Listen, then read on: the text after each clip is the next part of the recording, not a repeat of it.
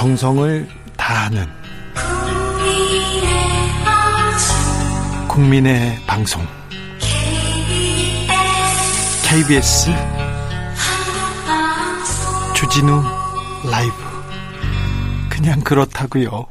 5855님의 선거운동 사행시로 2부 문을 열겠습니다. 선, 선거운동이 시작됐네요. 거, 거대 양당은 시민은 뒷전이고 서로 때리고 찜맺고 하네요. 운, 운동화 질끈, 질끈. 매고, 동, 동요 매고, 시민을 위해 동해 번쩍, 서해 번쩍, 시민의 머슴이 되십시오. 이렇게 말씀하셨습니다. 자, 음, 조경태 의원님한테 묻겠습니다. 그러면 박영선 후보는 도쿄집 매매 계약서만 공개되면 일단 도쿄집에 대한 의혹은 해소되니까 빨리 그렇습니다. 공개해라 이렇게 예. 얘기하는 거고요. 오세훈 후보는 더 이상 해명할 것이 없다고 했는데 없습니까 이제? 그래서 오세훈 후보는 그 처가의 집이 상속된 땅이라고 하니까 네. 그게 사실이라면은 크게 그 말씀드렸던 그 부동산 투기와는 좀 거리가 멀다. 네. 이리 보는 거죠. 서울시장 시절에 뭐뭐 뭐 용도가 바뀌고 그린벨트가 해제되고 그런 건 상관없습니까? 저희가 조사를 해보니까 그 2004년도에 2004년도는 이제 노무현 정부 시절이거든요. 이 당시에 이제 이 부분에 대해서 그 지구 범위 내에 포함되어 있었던 걸로 최초 계획에 그렇게 포함되어 있었던 걸로 어, 그렇게 지금 정리가 되어 있기 때문에 네. 이 부분은 조금 더 어, 좀 논란의 여지가 좀 남아있다, 이렇게 보고 있습니다. 지난 시간에 비해서, 비해서 박형준 후보 LCT 특혜 분양 의혹이나 미술품 납품 의혹은 조금 더 커졌습니다. 그렇죠. 어떻게 보세요, 조경태 의원님? 어, 저는 이 부분에 대해서는 뭐 박 후보가 직접적으로 저는 해명하는 것이 뭐 옳다라고 보고 있고요. 다만 이게 위법성이 있느냐 없느냐는 이제 또 다른 좀 논란, 네. 아, 저, 저, 또 다른 해석이라고 보고 있고요.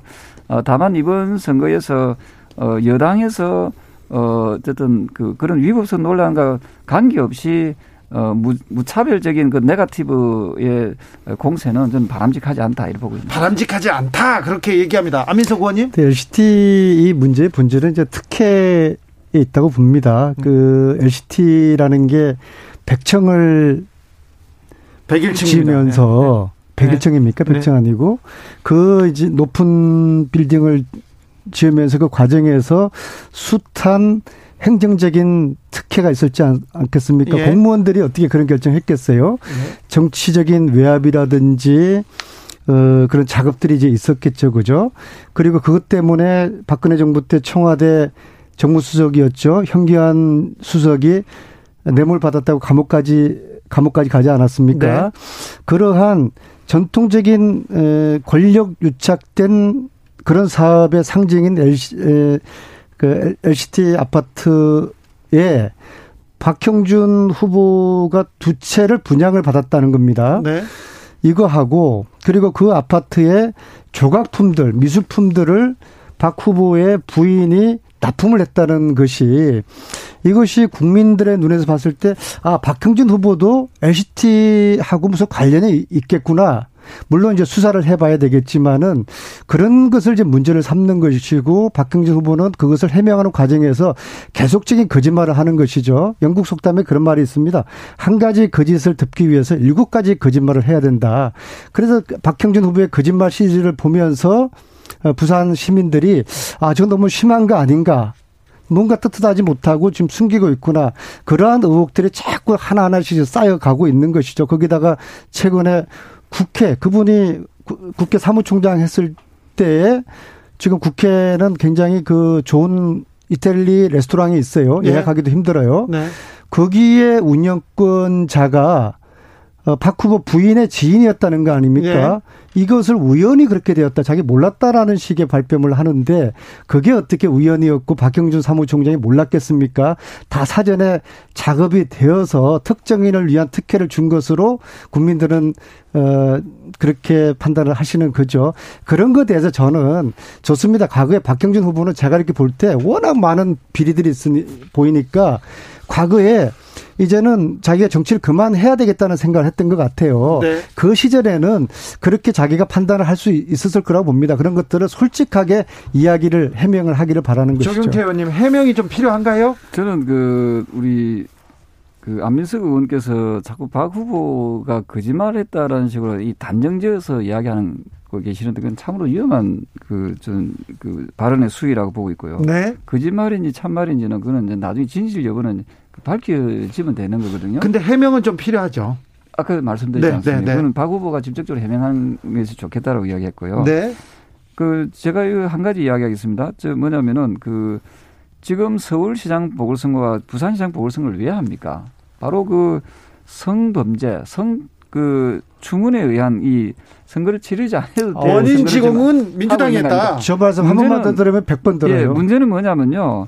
여당에서는 더불어민주당에서는 그동안 뭐라고 국민들한테 호언장담을 했던가 하면은 부정부패 사건 등 중대한 잘못으로 직위를 상실해 재보궐 선거를 실시하는 경우에는 해당 선거구에 후보를 추천하지 않는다 네. 하는 것을 당연 단계에 못을 박았었습니다. 명시했었습니다. 그런데 이것을 무리하게 당헌 당국까지 바꿔가면서까지 이번에 후보를 지금 내고 있지 않습니까? 네. 그래서 무려 800억이 넘는 어마어마한 국민의 혈세를 낭비하게 하고 있단 말입니다. 네. 그래서 안 의원님께 제가 이야기하고 싶은 건 뭐냐면은 명색이 공당에서 그것도 제일 여당에서 약속 국민과의 약속도 저버려 가면서 당헌 당규까지 고치는 거 이 자체가 얼마나 큰 거짓말이 됩니까? 그렇게 네. 따지면 그래서 네. 이런 부분에 대해서 좀 더 더불어민주당이 국민들한테 또 부산 시민과 서울 시민들께 어, 좀 겸손한 마음으로 정말 죄송합니다. 이번에 이렇게 후보를 낼 수밖에 없어서 정말 죄송합니다. 사실은 보다 더 상식적으로 논한다면은 처음에 국민과의 약속을 했던 바대로 이 중대한 잘못으로 직위가 상실되었기 때문에 후보를 내서는 안 된다 이 말입니다. 이런 부분에 대해서 좀, 어, 좀 적극적인 해명을 해 주시기 바랍니다. 진작에 해방이 되었는데 자꾸 일진시대 때 이야기 하시니까 좀 그렇고요. 자. 제가 박형준 후보가 후보 측에서 저를 이제 고발하겠다고 공개적으로 대변을 통해서 이제 이야기를 했어요. 예, 뉴스 나왔더라고요. 그게 뭐냐 그러면요. 어, 박형준 후보가 왜 장관이 되지는 않았을까? MB의 측근 중에 측근이고 MB의 아바타라고 하지 않았습니까? 예. 그래서 아마도 어, 인사금정 통과를 본인이 자신이 없, 없었기 때문에 인사금정 때문에 장관을 못했을 것이다. 그 이야기를 제가 합니다. 그거 너무 그, 나갔다고 우리가 예. 방송에서도 예. 얘기했잖아요. 자, 그런데요. 예. 그런데요. 제가 이거 한번 보여드릴게요. 이게 지금 라디오였기 때문에 안 나올 텐데요. 어, 이게 2010년 겨울 12월 신문 기사인데요. 네. 청문회 통과 어려움. 그런 이제 그 신문 기사가 있어요. 네. 여기 보면은 이명박 박, 정부 때요? 네, 박형전 후보가 문체부 장관으로 이제 거론이 되, 어 있어요. 네. 그런데 인사검증 과정에서 가족과 관련된 항목에서 정밀 검증엔 필요한 부분이 생겨 소명을 요청하면 포기 의사를 밝히는 인사도 상당수 있었던 것으로 알려졌다. 이런 저 기사를 있어요. 그래서 네. 실제로 왜 그러면은 하마평에 올랐던 문화부 장관이 못 됐을까?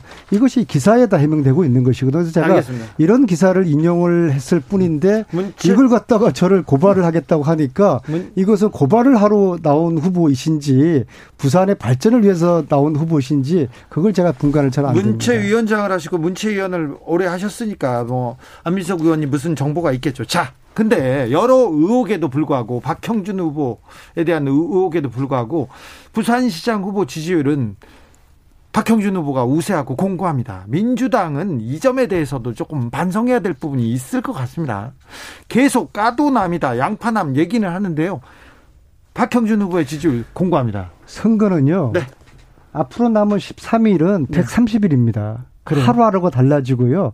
내일이 어떤 일이 터질지, 모레가 어떤 사건이 터질지 그것은 지켜봐야 하는 것인데요. 중요한 것은 우리의 김명춘 후보는 계속 진면목이 드러나서 계속 올라가고 있고 상대 박형준 후보의 거짓말이 계속 드러나면서 차츰 내려가고 있다는 이런 흐름이 중요한 것이죠. 13일이면 130일처럼 깁니까? 선거에서는?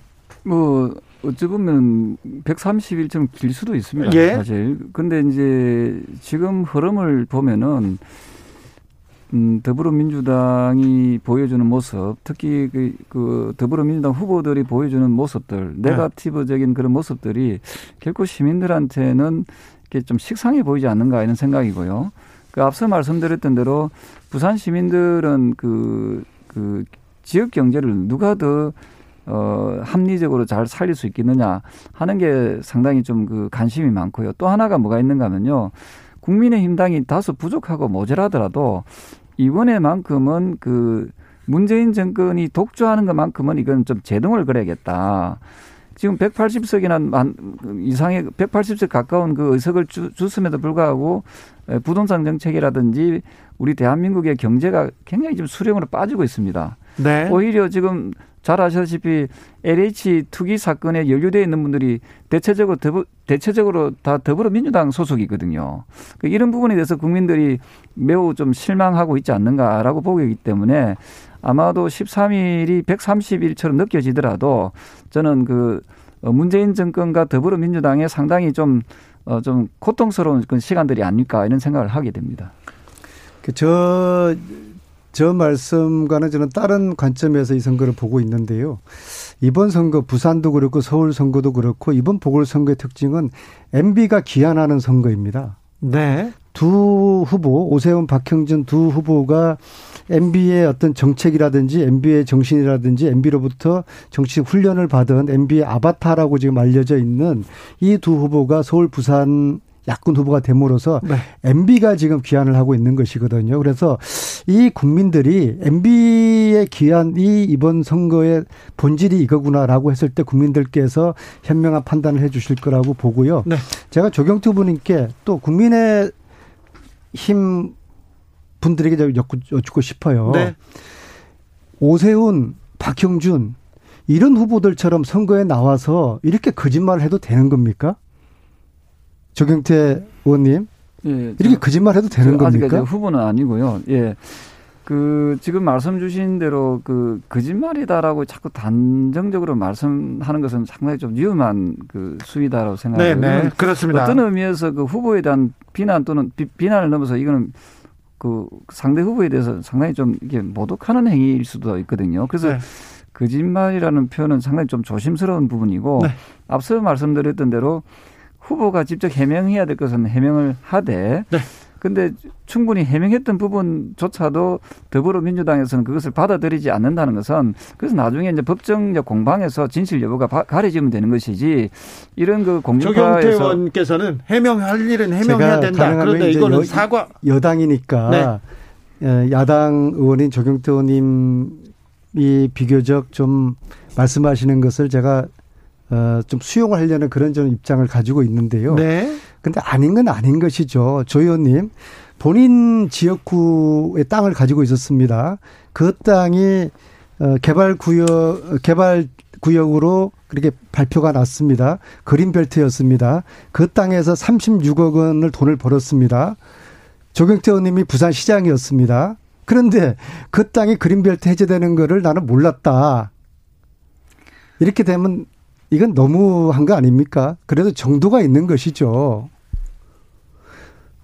그, 뭐 그런 부분에 대해서 그러니까 오세훈 후보가 저는 충분하게 그 시민들께 그 해명을 하면 된다 보고 있고요. 해야 된다고? 네. 마찬가지로 그, 저, 박영선 후보가 동경에 있는 땅, 네. 아, 네. 저 집을 네. 자꾸 그 매매, 하지 마시고 매매했다라고 하면은 네. 매매했다고 이야기했으면 거기에 대해서 공개해라. 정확하게 네. 공개하면은 그, 그, 그, 거짓말 논란에 자, 대해서 그 거짓말하고는 틀리고요. 오세훈은 내곡동 해명하고 박영선은 자, 저 동경 땅 매매 계약서, 공개하라. 공개하고 네. 그게 그게 자, 박영준 후보, 후보 후보의 처가 기장에 고급 필라를 지었어요.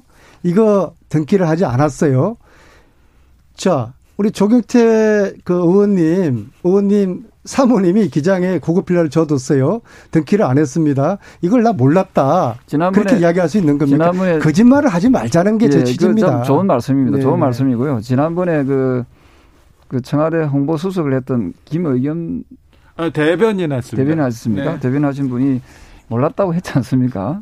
부인만이 알았다는. 그러니까 지금 우리 저 안 의원님께서 말씀 주신 그런 내용에 대해서 아마 그 청취자 여러분들께서 판단하실 거고요. 판단할 겁니다. 부산 시민들 시민들이 판단합니다. 그 서울 네. 시민들이 네. 또 판단하실 문제입니다. 네, 네, 네. 저는 그렇게 보고 있습니다. 1632님께서 인사 문제는 문재인 정부가 야당 반대도 밀어붙인 건이 훨씬 더 많아요. 박 후보도 어, 그러니까 박형준 후보도 현 정권 같은 인사를 하면 박형준 후보도 장관 했을 겁니다. 이런 문자 주셨고요. 5855님께서는 처가 땅도 아니고 처의 땅인데 처의 땅이니까 오세훈 후보 땅입니다. 박영선 후보 남편 아파트는 시댁 아파트입니까? 이렇게 문자 주셨고요. 0683님께서 맨날 부정부패 듣고 있으면 의원분들 다 나쁜 사람들만 있는 것 같아요. 서로 칭찬 좀 했으면 합니다.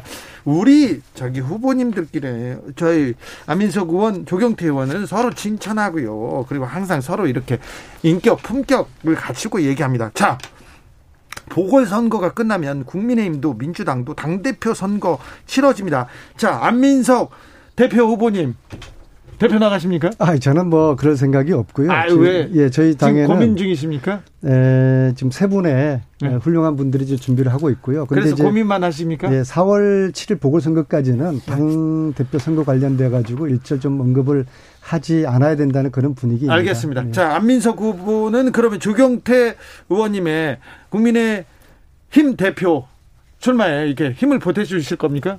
아까도 들어오기 전에 보니까 네. 열심히 선거운동 하시느라고 어디론가 전화를 하고 계시더라고요. 네. 뭐 최선을 다하고 있는 모습이시고 음. 이왕이면 같이 출연하는 파트너가 네. 잘 됐으면 좋겠고 네. 어 김경진하고 전 의원하고 김남국 의원님 같은 네. 그런 불행한 사단은 네. 저희들이 없도록 서로가 존중하면서 아니 불행하죠. 서로 서로 존중하면서 했었어요. 알겠습니다. 네. 그런데 조경태 어, 의원님 만한 사람도 없지요. 아니 뭐 정치 구력이 굉장히 기시고요. 네. 어, 정말 대단한 분이고요. 네. 어쨌거나 부산서 우여곡절 끝에 네. 내리 오선을 했다는 것은 네.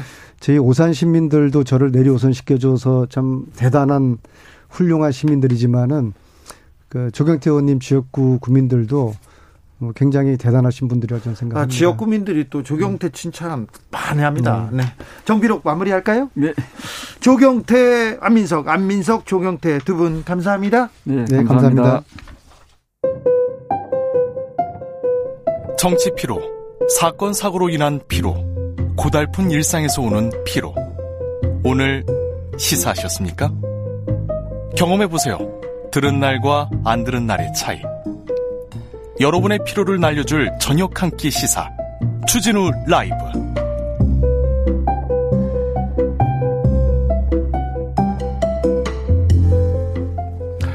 주진우 라이브 함께하고 계십니다. 북한 이야기 좀 해야 되겠습니다. 북한이 오늘 오전 미사일을 동해로 쐈어요. 동해로요. 이게 탄도미사일이냐 아니냐 논란이 되고 있는데요. 미사일을 왜 북한이 쐈을까요? 궁금합니다.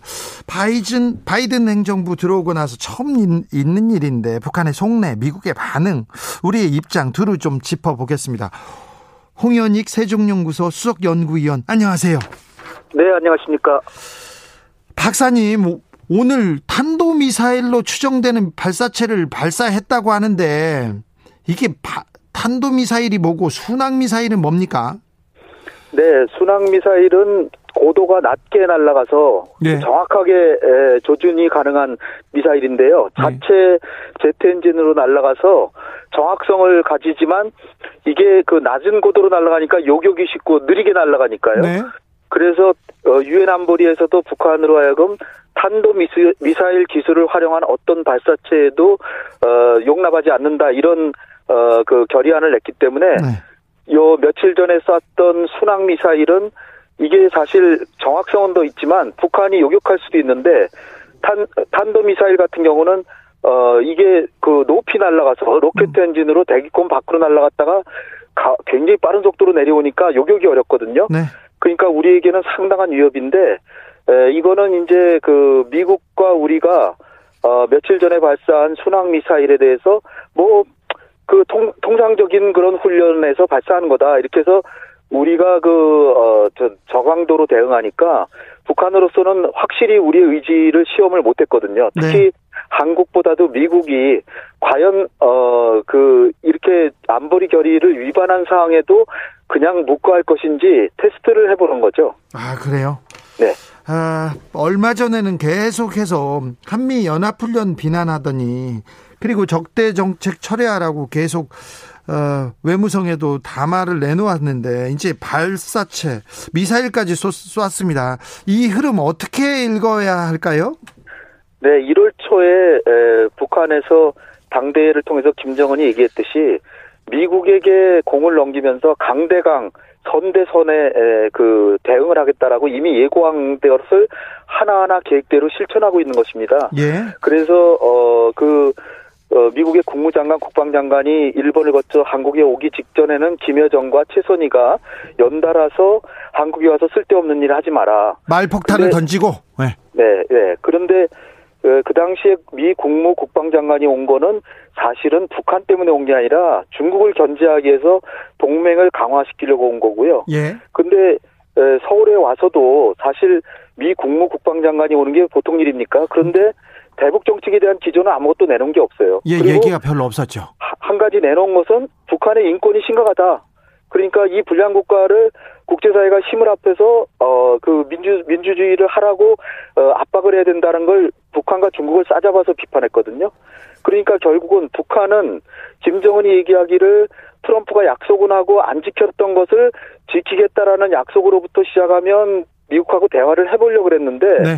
대화를 하겠다라고 어, 대화를 한다고 미국이 2월달에 제안을 했지만 그건 실무 수준의 에, 그 싱가포르 북미 정상회담 합의에서부터 시작하는 게 아니라 원점에서 실무회담부터 하자 그러니까 북한은 거기서부터 시작하면 아무것도 안 된다. 따라서 싱가포르 합의를 이행 의지를 밝히고 그리고 진정으로 어 그 적대시 정책에서 더 전환하겠다는 의지를 보이면 하겠지만 그런 상황인데 오히려 북한의 인권 문제를 어 두들겨 패니까 북한으로서는 김정은이 자기 수령이 얘기한 것을 어, 실행에 옮기기 위해서도 처음에는 순항 미사일 쏴서 안보리 결의는 위반 안 했지만 약간의 도발을 하고 거기에 대해서 어, 바이든 대통령이 그거 뭐 별거 아니다라고 하니까 그래 그러면은 안보리 결의를 살짝 위반했는데 요번에도 또 그냥 지나가나 보자 그러는데 오늘 밤에 아마 바이든이 어, 그 취임 후 첫 번째 본격적인 그 기자 인터뷰가 있습니다. 아, 네. 그것을 겨냥해서 오늘 밤에 미국의 대응이 어떻게 나오나를 보려고 하는 것이라고 봅니다. 아, 미국의 대응, 조 바이든의 대응을 보기 위해서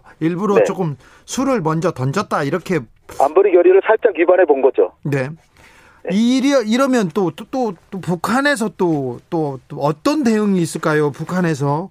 또, 이거 또 강도를 높이지 않을까 걱정도 되고요. 저는 또 미사일 쏠 때마다 저 김정은 위원장이 쌍안경 들고 나와서 이렇게 이 장면 나오지 않습니까? 그러면서 뭐 네. 한마디 할 수도 있을 것 같은데요. 아직은 김정은이 정면으로 도발하는 거는 이제 차후 수순으로 내버려 둘 것 같고요. 예. 제가 볼 때는 오늘 밤에 바이든의 어, 그 기자회견에서 틀림없이 기자들이 이 정도 했으면 기자들이 틀림없이 질문할 거거든요. 네.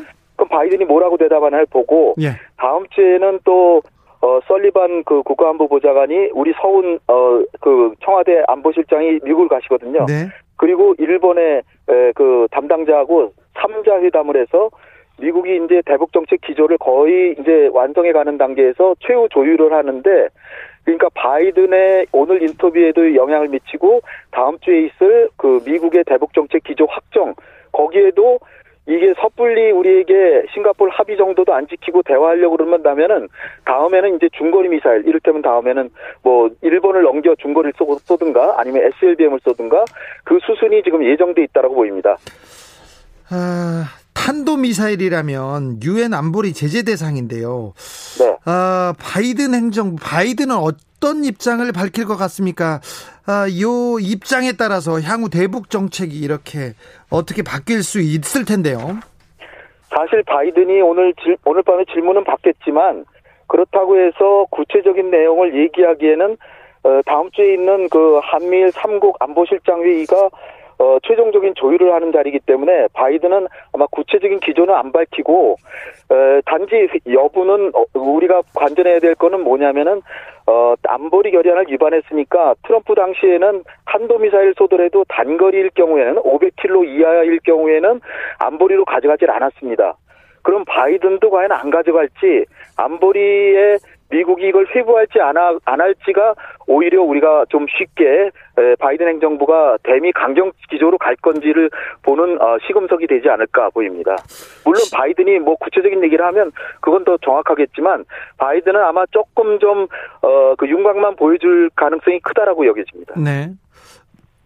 청취자의 질문입니다. 7609님께서 북한은 미사일 툭 하면 쏘는데 발사 비용은 도대체 어디서 나오는 걸까요? 국제 경제가 엉망인데 경제가 엉망인 북한이 이렇게 말씀하셨는데요. 북한의 경제가 지금 어렵지만은 사실 어 사, 지금 사실 마이너스 성장이죠. 마이너스 네. 성장이지만 김정은 초기에는 플러스 성장을 꽤 했고 또 중국이 암암리에 또 도와주고 있고 그리고 김정은이 나름대로 인센티브제를 도입해서 농업하고 어, 경공업 또 뭐 소비재 물품 이런 것들이 과거보다 아주 어렵지는 않은 상황입니다. 그래서 제재로 인해서 어렵지만 그렇다고 해서 제재로 어, 핵 문제에서 양보할 정도는 전혀 아니다. 예. 제가 볼 때는 이 정도의 제재는 10년 이상 더 버틸 것 같고요. 더군다나 강력한 동맹국이 중국인데 중국의 입장에서는 북한 전체 인구가 2,500만, 2,400만, 500만인데요. 그 상하이 인구 정도밖에 안 돼요. 상하이시 먹여 살리는 것 정도면 북한을 다 먹여 살리는데 중국이라고 하는 든든한 후원자가 있기 때문에 과거에 동구가 무너질 때는 소련이 해체 과정이 있었기 때문에 동구가 속수무책이었지만 지금 북한은 음으로 양으로 중국이 뒤를 봐주기 때문에 또 며칠 전에 또 구두 친서도 보내고 그걸 공개까지 하지 않았습니까? 네. 서로 북중 간에. 그러니까 우리가 제재로 뭔가 문제를 해결하려고 만약 바이든 정부가 한다면 또는 뭐 인권 문제를 전면에 내세워서 북한을 압박하려 한다면 북핵 문제는 사실 해결되기는 거의 어려워진다.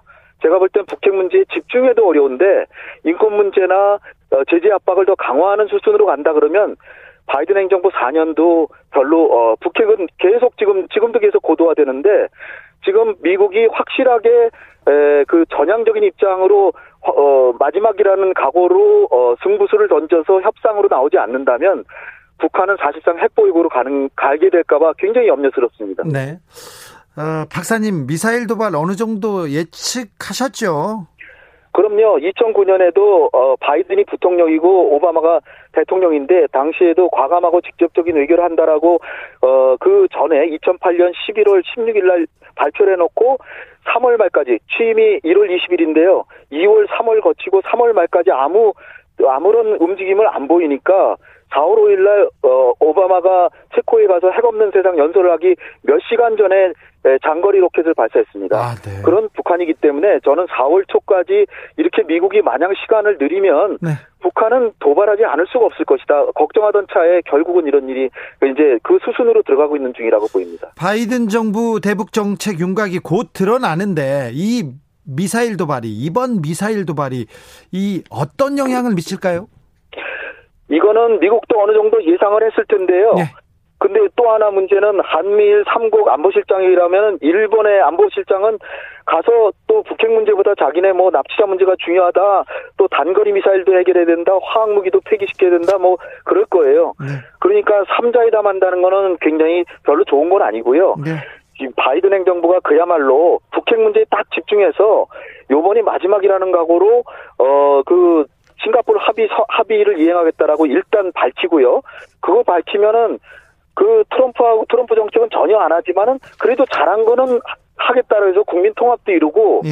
또 그럼으로써 그 김정은을 대화로 끌어들이고 단계적이고 점진적인 어 비핵화를 가면 어 체제 보장해주고 또 어, 경제 지원도 좀 해준다 이런 식으로 해야 한미가 공조를 이뤄서 조금이라도 핵 문제 진전으로 가지 그냥 뭐 저 원점에서부터 다시 시작한다 이런 식으로 간다고 하면은 저는 북핵 문제 해결에 큰 기대를 갖기 어렵다라고 보입니다. 북한의 미사일 도발로 청와대가 NSC 국가안전보장회의를 개최했습니다. 17개월 만인데요. 북한의 이번 미사일 발사와 관련해서 우리 정부가 할 수 있는 역할은 뭔가요, 박사님? 예, 사실 며칠 전에 뭐 순항 미사일 발사했는데 우리 정부가 알고도 발표 안 했다 그래가지고 우리 정부가 뭐 안보를 좀 소홀히 하는 게 아닌가 이런 얘기도 나오지만요. 네. 그거는 사실 한반도의 지금 평화의 중요성을 생각하면 우리 정부가 당연히 해야 될 도리라고 저는 생각했고요. 예. 미국도 다 알고 있는데도 발표를 안 하는 거거든요. 왜냐하면 예, 예. 처음부터 판을 캐는 거는 현명하지 않기 때문에 따라서 네. 우리 정부는 미국 정부에게 어, 싱가폴 합의를 이행하겠다라고 일단은 선언하고 그게 뭐 돈 듭니까? 선언해 놓고 북한을 일단은 대화 테이블을 끌어들이고 네. 핵을 동결부터 시키고 단계적으로 그러니까 그 하노이에서 그 어 트럼프하고 김정은 간의 합의가 안 된 사항 네. 그 사항을 미국이 하겠다라고 시작하면 바로 상당히 빠른 속도로 비핵화 단계로 진입할 수 있는데 네. 과연 바이든이 트럼프가 했던 일이라고 안, 하, 안 하지 않을까 그런 우려가 있습니다. 걱정이네요. 그러니까 예. 예, 지금 마지막이라는 각오로 다시 한번 미국이 진지하게 핵 문제 해결로 나서야 되는데 미국은 핵 문제 해결보다 오히려 중국 견제하고 동맹 강화하고 또 북한의 인권 문제 따지고 이런 것들을 너무나 많은 생각을 한다면 핵 문제 해결은 그냥 사실상 미국이 그 진정성이 좀 크지 않다. 저는 그렇게 보겠습니다. 네. 그러면 우선순위에 밀려서 그냥 계속 이 상태로 진행될 가능성이 커요. 이 상태로 간다는 건 북한이 핵을 보유하고 한국은 아, 국제사회의 신의를 지키면서 핵도 안 가지고 단거리 지금 어, 미사일 발사해서 북한이 단거리 어, 전술핵까지 지금 배치하려고 하고 있는데 우리가 마냥 미국에 미국만 믿고 있다가는 정말로 안보 딜레마에 갈 수도 있기 때문에 네. 우리도 조금 어 결단을 가지고 미국한테 정말 확실한 협상을 해라. 그렇지 않으면 우리도 나름의 전략적 결단을 할 수밖에 없다. 이런 그 강단을 가지고 미국한테도 대해야 되지 않을까 저는 그렇게 봅니다. 알겠습니다. 잘 들었습니다. 명확해졌습니다. 지금까지 홍현익 세종연구소 박사님이었습니다. 감사합니다. 감사합니다. 교통정보센터 다녀오겠습니다. 공인혜 씨.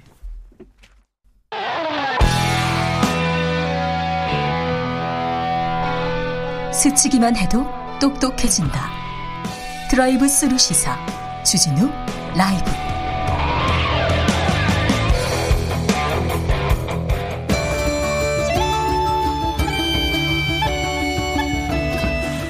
검찰 얘기에 LH 투기에 지금 우리 대한민국의 모습을 어떻게 보고 있을까요? 대한민국 사회를 향해 거침없이 발언을 해주는 박노자 교수의 적나라한 비판 겸허하게 들어보겠습니다. 그 누구보다 한국을 사랑하는 노르웨이 오슬로 대학교의 박노자 교수 모셨습니다. 어서 오세요. 안녕하십니까. 네. 교수님 한국에 계시네요. 네, 제가 이번에 교장각 서울대학교 교장각 초빙 연구원으로 몇 개월 여기에서 지내게 됐습니다. 아이고 다행입니다. 한국에 오셔서 다행입니다. 노르웨이보다 한국이 좀 더 안전하죠? 네, 훨씬 더 안정합니다. 노르웨, 노르웨이는 선진국인데 코로나 상황이 안 좋습니까? 한국도 선진국이고요. 예. 코로나 상황은. 아, 그렇습니까? 네, 노르웨이는 한국에 비해서는 10배 이상 나쁩니다. 확진자, 아. 확진자 발생 비율로 보면. 아, 그래요? 네. 아무튼 교수님은 한국에 있으니까 좋습니다. 감사합니다. 어, 한국이 지금 노르웨이에 몇 년 계셨죠? 21년 있어 왔습니다. 노르웨이에요? 네. 지금 한국에 계시다가 노르웨이 간 지는 얼마 됐습니까? 21년이나 됐습니다. 아, 그래요? 예. 자, 이, 그, 이번에 한국에 왔을 때, 처음에 왔을 때하고 지금 왔을 때 한국 많이 달라졌다. 참 많이 변했다. 어떤 점이 변했습니까? 어, 집단을 본위로 했던 사회를 제가 이제 떠났지만은 네. 지금 한국 사회에서 코드는 혼입니다. 혼밥, 혼술, 아, 혼자, 혼짬, 아. 혼용, 네. 어, 여러 가지 홍행. 네. 네. 네. 맞, 맞아요. 예전에는 그렇지 않았거든요. 그렇습니다. 지난번 저 제가 자가격리중일 때 우리 프로그램에 와서 검찰에 대해서 날카로운 비판해 주셨는데요. 어, 먹고 살기 힘든데 무슨 검찰 개혁이냐 이만하자 이런 냉소적인 시각도 있습니다. 어, 우리 시대에 검찰 개혁이 필요한 이유는 뭡니까?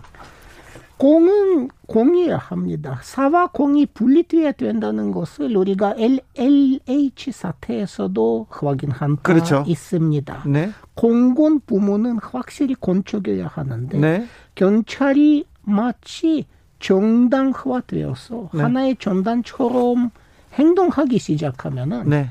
그거는 검찰에 대한 신뢰 나아가서는 공권력에 대한 신뢰를 떨어뜨리고 네.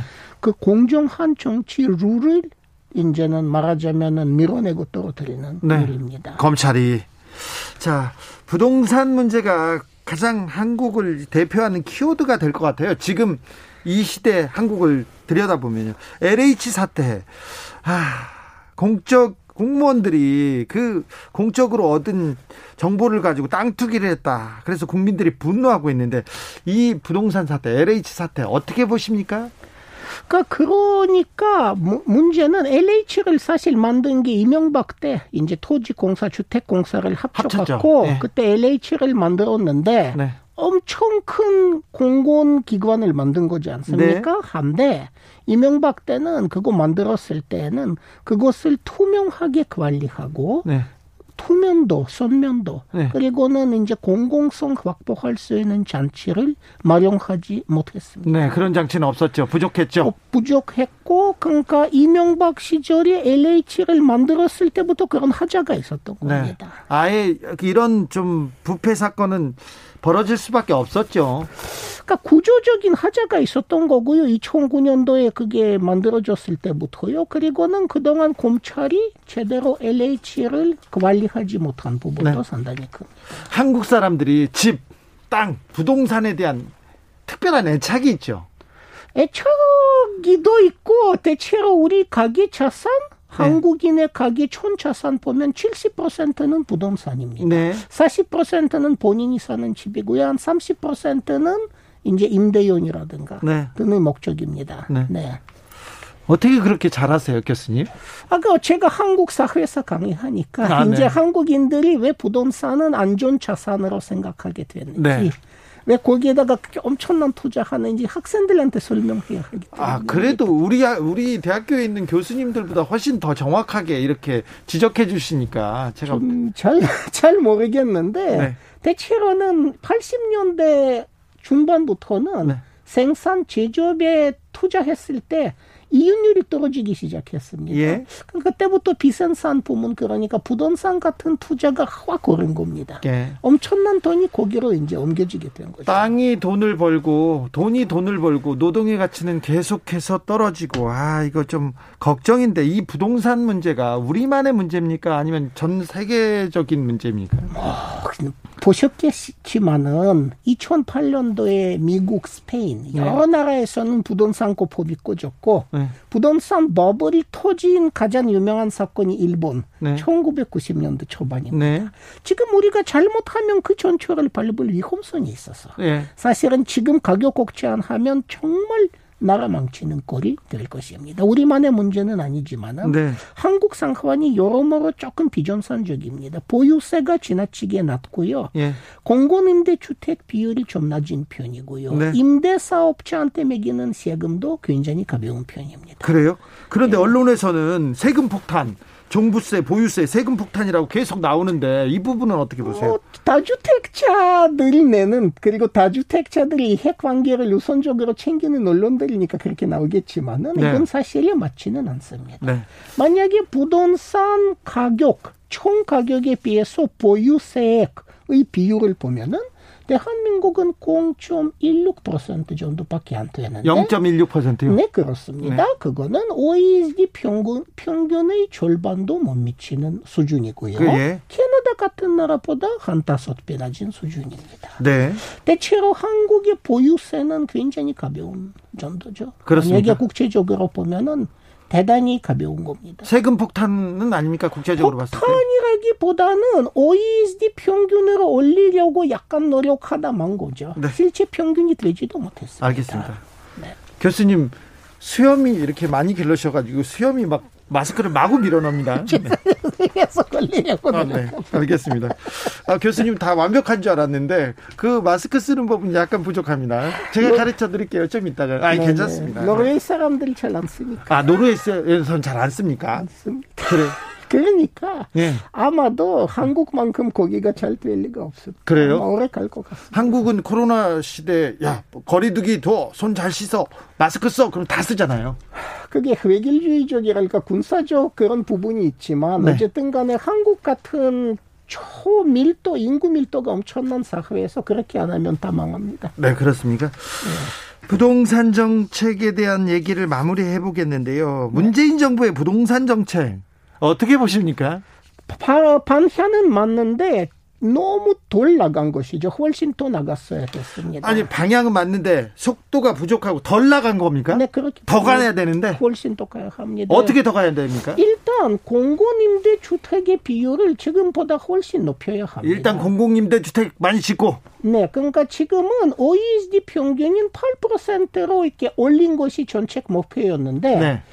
뭐 대체 유럽의 복지 국가들 보면은 그것보다 비율이 훨씬 높, 높습니다. 네. 예를 들어서 단마크는 20%, 뭐 네덜란드는 35%그 정도입니다. 네. 한국은 지금 겨우 8%된 것이죠. 네. 그러니까 훨씬 더 높여야 될 것이고요. 네. 만약에 신도시 공급할 적에 판매용 주택이 지금 70% 이렇게 되잖아요. 네. 그러니까 임대용 주택의 비율이 판매용 주택 비율보다 조금 더 높아요. 아, 바꿔서 오히려 되는 예. 것이고요. 예. 그 다음에는 임대 사업자에 대한 과세 네. 율을 좀 더 높여야. 임대 사업자 과세율 높여야 되고요. 네. 그런데 우리나라 사람들은요, 내 집 마련에 대한 열망이 커요. 집, 집 합니다. 그래서 임대주택에 대해서는 약간 반감이 큽니다. 공공임대주택 하면 임대주택 너나 살아라 이런 조롱도 많거든요. 근데 이것이 초장기 임대, 용구 임대라면은 네. 사실은 준소유나 마찬가지고요. 예. 그거 어떻게 보면은 소유자가 될 수 없는 수많은 사람들한테는 네. 사실 유일한 대안일 수가 있고요. 네. 지금 같은 경우에는 1인 가구, 2인 가구 비율이 좀 높습니다. 네. 그러니까 그런 1인, 2인 가구의 수요에 맞춘 네. 그런 맞춤형 임대 공공 임대 주택의 공급이 좀 늘어났으면 좋지 않을까. 노르웨이는 부동산 상황이 어떻습니까? 저 부동산 투기도 합니까? 복부인도 있고 어, 투기는 하죠. 일부는 하죠. 당연히. 노르웨이도요. 노르웨이 아유 부동산 투기 하는구만요. 합니다. 네. 아, 네. 교수 교수님도 집 사셨어요? 어, 저는 지금 임대 저는 주택 윤자를 받고 샀고요. 예? 그리고 지금도 윤자를 갖고 있는 갖고 있어요. 있습니다. 그런데 그, 그 투기 현황이 어떻습니까? 그러니까 투기하죠 노르웨이에서는 근데 투기라기보다는 투자연으로 주택을 사가지고 임대를 일종의 사업으로 하는 사람들이 있는데 네. 그들이 한국과 달리 세금을 좀 많이 냅니다. 아, 세금이 많구나. 아주 많이 냅니다. 그래요? 만약에 임대사업자의 경우에는 한 아파트를 임대할 때에는 약 그 임대소득의 20, 30%를 1년에 세금으로 내야 하는 것입니다. 알겠습니다. 아, 네. 한국의 부동산 문제를 풀려면, 풀려면 방향은 맞으니까 더, 더, 더 세게 추진해야 됩니까? 문재인 네. 정부의 정책을? 문재인 정부는 좀 뭐라 그럴까 머뭇거림이 많고요. 네. 좀 지나치게 눈치를 본 것 같습니다. 아, 네. 조중동의 눈치. 조중동의 눈치요? 예, 좀 지나치게 본 것 같습니다. 조중동이 너무 좀 비판을 하고 좀 막으려고 하는 건 같습니까? 부동산 정책의 그거 방향을? 있고요. 그리고는 이제 한국은 어쨌든 부동산 소유주들이 절반 넘으니까 네. 그들 모두에게는 이 극우 보수들의 비판이 또 나름대로 심적인 영향을 미칠 수가 있고 네. 정권에서는 그것을 엄청나게 두려워하는 것 같습니다. 아, 네. 좀 두려웠죠. 네. 그리고 부동산 문제와 더불어 아이를 낳지 않는 문제도 한국의 고질병이라고 볼 수도 있습니다. 사는 게 아니고 사라지는 거고 견디는 거라고 얘기하는 사람들도 있습니다. 저출산 정말 큰 문제고요. 자살률 높은 것도 문제입니다. 이거 이 점 어떻게 보십니까? 교수님께서 계속해서 한국 사회 문제점 지적할 때 저출산 문제 지적하셨는데요. 대체로는 인구 전문가들한테 물어보면은 네. 출산율 저하의 가장 큰 원인을 비 불확실성이라고 봅니다. 불확실성. 불안하면 아이를 못 낳아요. 불안하면. 불안하면요. 네. 그러니까 심촉 불안의 문제인데 네. 대체로는 불안의 요인이 무엇입니까? 네. 1차적으로는 고용 불안입니다. 고용 불안이 그게 그죠? 그러니까 한국은 세계에서 비정규직이 가장 많은 나라, 네. 불안 고용이 가장 많은 나라, 그 부분은 출산율을 엄청나게 떨어뜨린다고 봐야 하지 않을까 예. 싶습니다. 네. 노르웨이나 스웨덴, 스칸디나비아에도 출산율이 낮다고 했는데 거기보다도 훨씬 낮죠 우리가. 거기 일단 불안 고용의 비율이 훨씬 낮은 편입니다. 아 그래요? 노르웨이 같은 경우에는 비정규직의 비율이 9%도 안 됩니다. 9%도 안 돼요? 네. 그래요? 이게 제일 큰 겁니다. 네. 아, 비정규직 네. 양산 안 하면 되죠. 비정규직 문제를 풀지 않으면 이 저, 저출산 문제 해결하지 못할까요? 못합니다. 왜냐하면은 사람은 미래가 정확히 보이지 않으면 아이라는 게 경제학적으로 여기는 위험 투자입니다. 예. 그거 절대 그런 모험을 못 하는 거죠. 경제적으로 조금 나아지면요. 한국 경제 GDP가 세계 10위권이고 1인당 국민 소득도 3만 불대인데 자, 그러, 그래도 이 대한민국은 아이를 낳고 싶 지 않은 나라에서 벗어날 수 없습니까? 없습니다. 왜냐하면 여기에서는 명목 GNP의 문제라기보다는 본인이 체감적으로 느끼는 불안 지수의 문제입니다. 불안 지수. 불안 지수가 어느 정도 수비를 초월 초과하면은 네. 불안했어. 나 아예 애를 낳아갖고 어떻게 키울 거냐. 네. 내가 1년 후에 잘릴지도 모르겠는데, 네. 그럼 어떻게 키울 거냐. 그리고 도저히 비용이 얼마인데 학교부터 뭐 집부터 시작해서 그 생각을 하는 아이를 낳을 수가 없습니다. 어, 정부도 대한민국 정부도 그 출산율 끌어올리기 위해서 다양한 정책 펴고 있습니다. 저출산 극복을 위해서 2020년에만 쓰는 돈이 40조 원이 넘습니다. 합니다.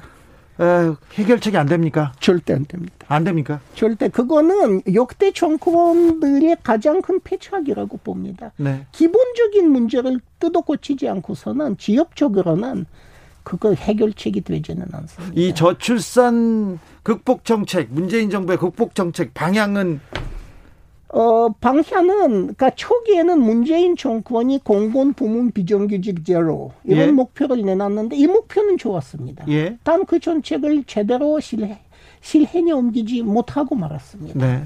실, 그게 문제죠. 저출산하면 스웨덴이나 노르웨이 그 계속 얘기가 예전에는 뉴스에서 봤어요. 그런데 지금은 저출산을 극복하는 했는데 가장 큰 요인이 뭐였습니까? 그러니까 가장 큰 이유에는 기본적으로는 비교적 불안 심리가 적은 사회라는 것이죠. 예. 불안 심리가 적다는 게 몇 가지가 있습니다. 불안 고용 비율이 낮은 것이고요. 예. 혹시 실업자가 돼도 국가가 책임진다는 네. 부분이 상당히 큽니다. 네. 그 재취업을 국가가 알선하거나 어쨌든 재취업이 될 때까지는 국가가 나를 먹여준다. 예. 그러니까 모든 거 보전한다. 네. 이런 부분이 가장 큰 것인데 대한민국에서는 실업 수당이 최장 10개월 동안 네. 지급되고 그 다음은 무엇입니까? 네. 아무것도 없는 거죠. 그래도 실업 수당도 좀 주기 시작했고 재난지원금도 이렇게 주기 시작했고 우리도 복지 정책을 지금 펴기 시작했는데요. 아직은 부족합니까? 아주 부족합니다. 아주, 아주 부족하고요. 그것보다 훨씬 또 보편 복지 쪽으로 훨씬 더 과감하게 나갔으면 하는 바람입니다. 아침 나무님께서 불안 비율 높다. 교수님 말씀 맞습니다. 얘기합니다. 송대현님께서는 노르웨이 고등어 맛있습니다. 최고입니다. 얘기합니다. 네. 고등어 맛있습니까? 아주 맛있고요. 저도 네. 먹는데. 노르웨이 또 뭐가 맛있습니까? 연어, 연어 맛있고 대구, 대구. 대구. 그리고 다 어, 노르웨이에 계실 때 한국의 어떤 음식, 한국의 어떤 게 그리웠습니까? 순대가 그립죠. 그게 세계 오직 하나 없는 것 같습니다. 순대요. 네. 어, 지금 서울 부산시장 보궐선거가 지금 치러지고 있습니다. 이 선거 어떻게 보고 있습니까, 교수님은? 그러니까 어떻게 보면 우리가 그 적폐 정권으로부터 벗어난 지 지금 4년도 안 됐는데 네. 그 뭐라 그래야 할까 극우파 세력들이 다시 뜨는 것을 이렇게 보면은 네. 그러니까 그들이 좋아서 뜬다기보다는 이번 정권의 정책이 너무나 결단력이 없고 너무나 머뭇거림이 많고 네. 너무나 목표 달성이 거의 안 되는 상태라 네. 그러니까 결국엔 특히 부동산 문제에 대해서 국민들의 실망이 너무 큰 것 같습니다. 네. 그러니까 반대쪽이 좋아서라기보다는 네. 이 정권에 대한 실망 때문에 네. 지지 정권의 지지율이 낮아지고 예. 반대쪽으로 이제 표가 가는 게 아닌가 그런 느낌이 좀 있습니다. 어, 이 그 정부와 여당 정부 이 문재인 정부는 뭐가 부족합니까? 음, 민생이나 노동 문제에 대한 실천력이 너무 부족합니다. 실천력이. 네. 그러니까 예를 들어서 정규 비정규직 문제 해결. 네. 거기에 잠깐 건드렸다가 만 것이죠. 네. 제대로 해결된 게 없습니다. 방향은 잡고 방향을 그 개혁의 방향으로 가려고 하는데 기득권의 저항이 너무 거세서 지금 실천을 못 하고 있다 이렇게 보시는 건가요? 예, 그 저항을 극복할 만한 사실은 고대 야단이 고대 여단이지 않습니까 국회에서는. 네. 얼마든지 극복했을 수도 있었겠는데 네. 극복하지 못하고 결국 주춤해진 것이죠. 네. 서울이란 도시가 세계에서도 작지 않고 세계를 어떻게 보면 리딩한 이끄는 도시가 될 수도 있습니다. 서울 부산시장이 가져야 될 덕목은 뭡니까? 그러니까 가장 중요한 것은 사, 사와 공이 분리돼야 되는 것인데. 네. 그러니까 공인, 공직자는 그야말로 사리사욕 치우면 절대 안 됩니다. 네. 그 자본주의 사회에서는 적어도 관리자가 자본가 되면 안 되거든요. 예. 관리자는 모두들이 이해관계 표방하는 거지 특정 자본의 이해관계 표방하면 다들 망합니다. 네. 근데 지금 그런 거는 정치인들한테 좀 심각한 문제가 심각한 문제. 이명박 전 대통령이 가장 문제였죠. 예. 그 부분에 대해서. 그러니까 이거는 고양이한테 센손 먹기는 격이었습니다.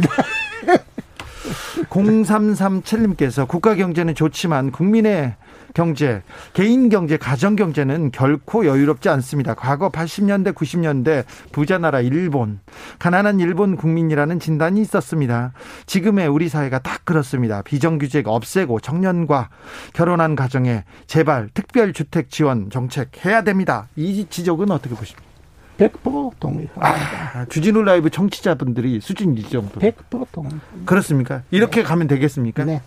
비정규직 없어요 합니다. 어, 교수님 노르웨이 오슬로 대학에서 한국학 가르치고 계시지 않습니까? 네. 노르웨이 학생들은 어떤 걸 배우고 싶어 합니까?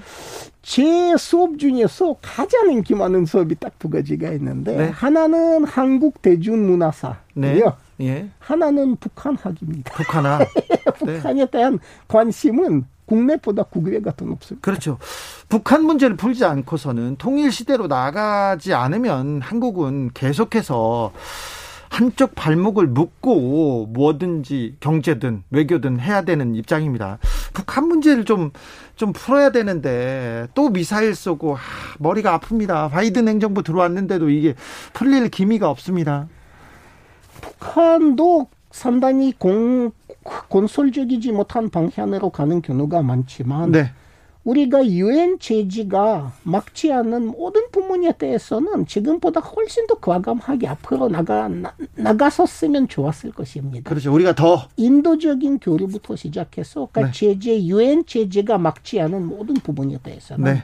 뭐 사실 예를 들어서 사람 교환이라든가 누군가가 북한에 간다든가 이쪽 저쪽 사람들이 여기 온다든가 아니면 소신 왕래 네. 편지 주고받는 거 유엔이 막을 수는 없습니다. 네. 그런 거라도 했으면 좋았을 텐데. 왔다 갔다 해야 이렇게 또 소통되고 문이 열릴 텐데요. 똑같이 학교라도 하고 저희 같은 사람들이 이제 서로 교통 좀 더 많이 하고. 네.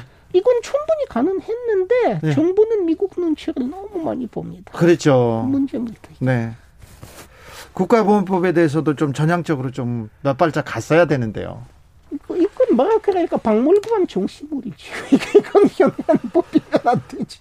청취자분들께서 어, 교수님 고정 출연 계속 부탁하고 있습니다. 아침 나무께서도 교수님 고정 출연 부탁드립니다. 이렇게 얘기하는데 교수님 한국에 계실 동안 시간이 되는 대로 저희가 모시고 싶습니다. 네, 네. 감사합니다. 항상 존경하고 글 잘 읽고 있습니다. 네. 교수님 오늘 말씀 감사합니다. 저야말로 감사드립니다. 제가 감사하지요. 네. 박노자 교수님이었습니다. 네. 감사합니다. 김민기의 아하 누가 그렇게 들으면서 오늘 주진우 라이브 마치겠습니다. 저는 내일 오후 5시 5분에 돌아오겠습니다. 지금까지 주진우였습니다.